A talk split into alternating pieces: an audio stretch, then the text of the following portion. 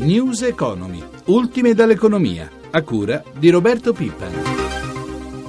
Benvenuti a News Economy da Stefano Marcucci. Cominciamo parlando del bonus IRPEF. Oggi è l'Agenzia delle Entrate a precisare il credito di 80 euro circa scatta anche per i lavoratori che percepiscono somme indirizzate a sostegno del reddito come la cassa integrazione guadagni, l'indennità di mobilità o di disoccupazione. Non solo nel caso di lavoratori deceduti che abbiano maturato una parte del credito, questo spetta agli eredi. Il bonus, lo ricordiamo, scatta con la busta paga di maggio. Electrolux tornano a riunirsi proprio in queste ore sindacati azienda al Ministero dello Sviluppo Economico per chiudere questa lunga vertenza. L'accordo raggiunto tra lavoratori e management prevede il taglio del costo del lavoro con il ricorso ai contratti di solidarietà, la riduzione del 60% dei permessi sindacali, la contrazione da, c- da 10 a 5 minuti della pausa di lavoro nello stabilimento di Porcia. Uh, poi cassa integrazione straordinaria e, pepe- e, prepensionamenti. Non ci sarà invece alcun lavoratore licenziato né alcuno stabilimento chiuso. Domani l'accordo sarà presentato alla Presidenza del Consiglio. E le vertenze del, del, comparto degli elettrodomestici con continui tentativi di spostare la produzione all'estero sono, secondo l'economista Luigi Paganetto, l'esempio perfetto della deindustrializzazione del nostro paese. Noi abbiamo intervistato il professor Paganetto che su questo argomento ha pubblicato un recente studio. Sentiamo. Ovviamente caso Electrolux ci insegna molte cose, ci dice che abbiamo un problema nella competitività in questo settore, nel settore degli elettrodomestici ci dice che ci stiamo muovendo per affrontare il problema, però abbiamo un atteggiamento difensivo, cioè dire cerchiamo di ridurre i costi e va bene, ma poi dovremmo anche cercare di aumentare la qualità. Electrolux e il settore dell'elettrodomestico in generale si inseriscono in quella che voi avete chiamato la crisi del manifatturiero? Sì, è una crisi che non sta solo in Italia ma sta in Europa ed è una crisi che guarda la produttività che è molto più bassa rispetto a quella di altri paesi, in particolare degli Stati Uniti.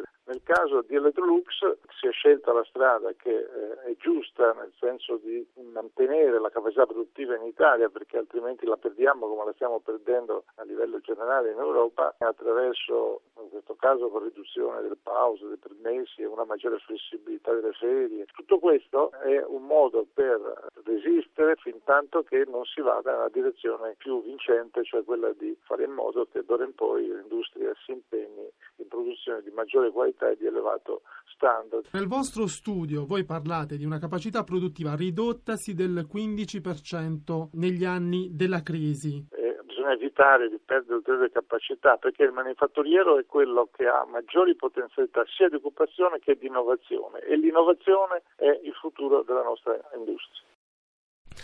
A Piazza Affari si celebra la giornata della previdenza, focus sulle pensioni future dei giovani. Michela Coricelli dalla sede di Milano. Impossibile, anzi paradossale parlare di previdenza se non c'è lavoro. È la ragione per cui alla giornata nazionale della previdenza, la tre giorni in corso a Milano a Piazza Affari, dedicata soprattutto a pensioni welfare, si riflette anche sull'occupazione, sulle politiche lavorative, in particolare sulle difficoltà dei più giovani per entrare nel mercato del lavoro. Andrea Camporese è il presidente dell'Associazione degli antiprevidenziali privati. I giovani entrano nel mercato del lavoro molto tardi e entrano con redditi molto bassi. Questo questo provoca una depressione della loro carriera pensionistica, diciamo così, del loro, della loro pensione attesa molto grave. Noi dobbiamo intervenire presto, agevolando con un welfare allargato la loro entrata nel mercato del lavoro, eh, aiutandoli ad aprire gli studi, utilizzando i fondi europei destinati a, questa, a questo scopo in modo efficiente e dire, diffuso. Milioni di italiani vivono solo di pensione, come ricorda Alberto Brambilla, professore dell'Università Cattolica di Milano e coordinatore della giornata nazionale della previdenza. Il tema della previdenza ovviamente è un tema importante perché intanto assorbe la metà degli 801 miliardi di bilancio pubblico, quindi 400 miliardi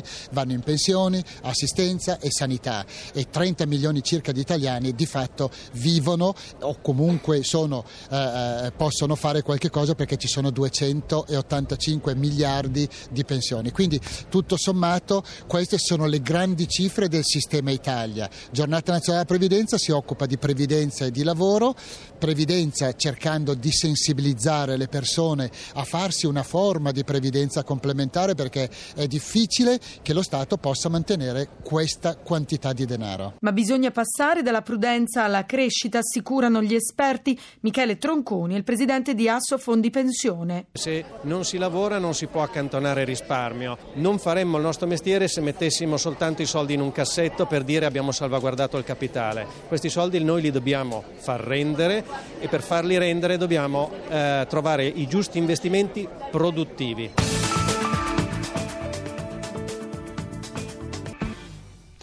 Mercati deboli o piatti oggi, eh, Piazza Affari in territorio negativo. Ci colleghiamo con la sede di Milano dove c'è Sabrina Manfroi. Buonasera Sabrina. Sì, buonasera. Piazza Affari è chiusa in calo dello 0,34, limando parecchio le perdite rispetto a metà seduta, mentre le altre borse sono intorno alla parità. Piatta Francoforte, Parigi meno 0,09, Londra più 0,08, in calo Wall Street meno 0,32%, sia il Dow Jones che il Nasdaq.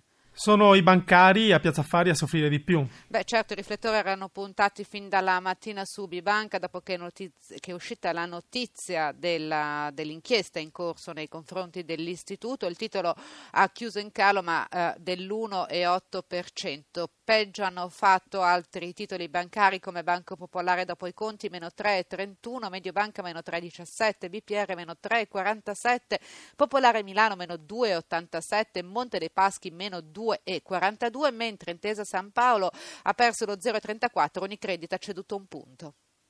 Altri titoli in evidenza oggi negli altri comparti?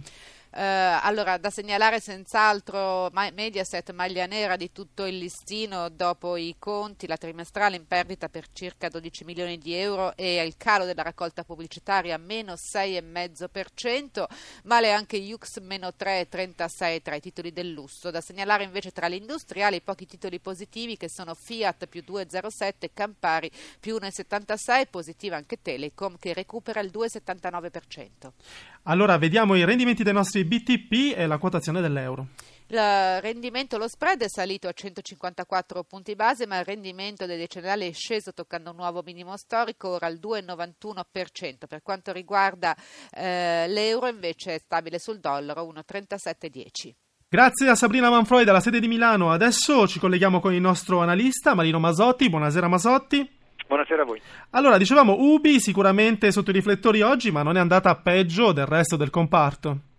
Beh sì, oggi giornata molto importante perché la banca ha dato prima i risultati, i risultati del trimestre sono positivi, l'utile si è più che raddoppiato a 54 milioni di euro e ci sono anche arrivate buone notizie per quanto riguarda la qualità del credito. Poi le brutte notizie sono arrivate con questa indagine avviata dalla Procura di Bergamo sulla prima linea del top management della banca e alla quale la banca poi ha dato una sua risposta. Restando l'argomento banche c'è anche il trimestrale del Banco Popolare che in questo caso invece presenta una perdita in attesa di 19 milioni di euro. In questo caso ci sono brutte notizie per quanto riguarda la qualità del credito con 100 milioni in più rispetto al trimestre eh, di un anno fa di rettifica, quindi 328 milioni di rettifiche sui crediti che hanno, si sono mangiate praticamente l'utile. Come leggere questo tonfo di Mediaset?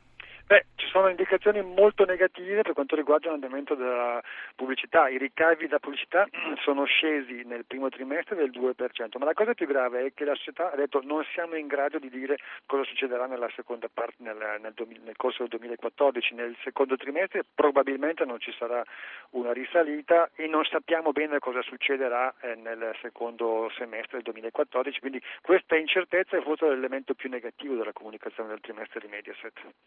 Commento ai dati macroeconomici di oggi, i prezzi al consumo in eh, Francia, Spagna e Germania, e in Germania addirittura rispetto, negativi rispetto ad aprile, e la produzione industriale nell'Eurozona, anche questa negativa a marzo su base mensile. Un commento sì. su questo. Ma allora, la produzione industriale di marzo è scesa dallo 0,3% nella zona euro, si sapeva che questo dato sarebbe stato negativo, questa flessione era stimata già anticipata dagli, economisti.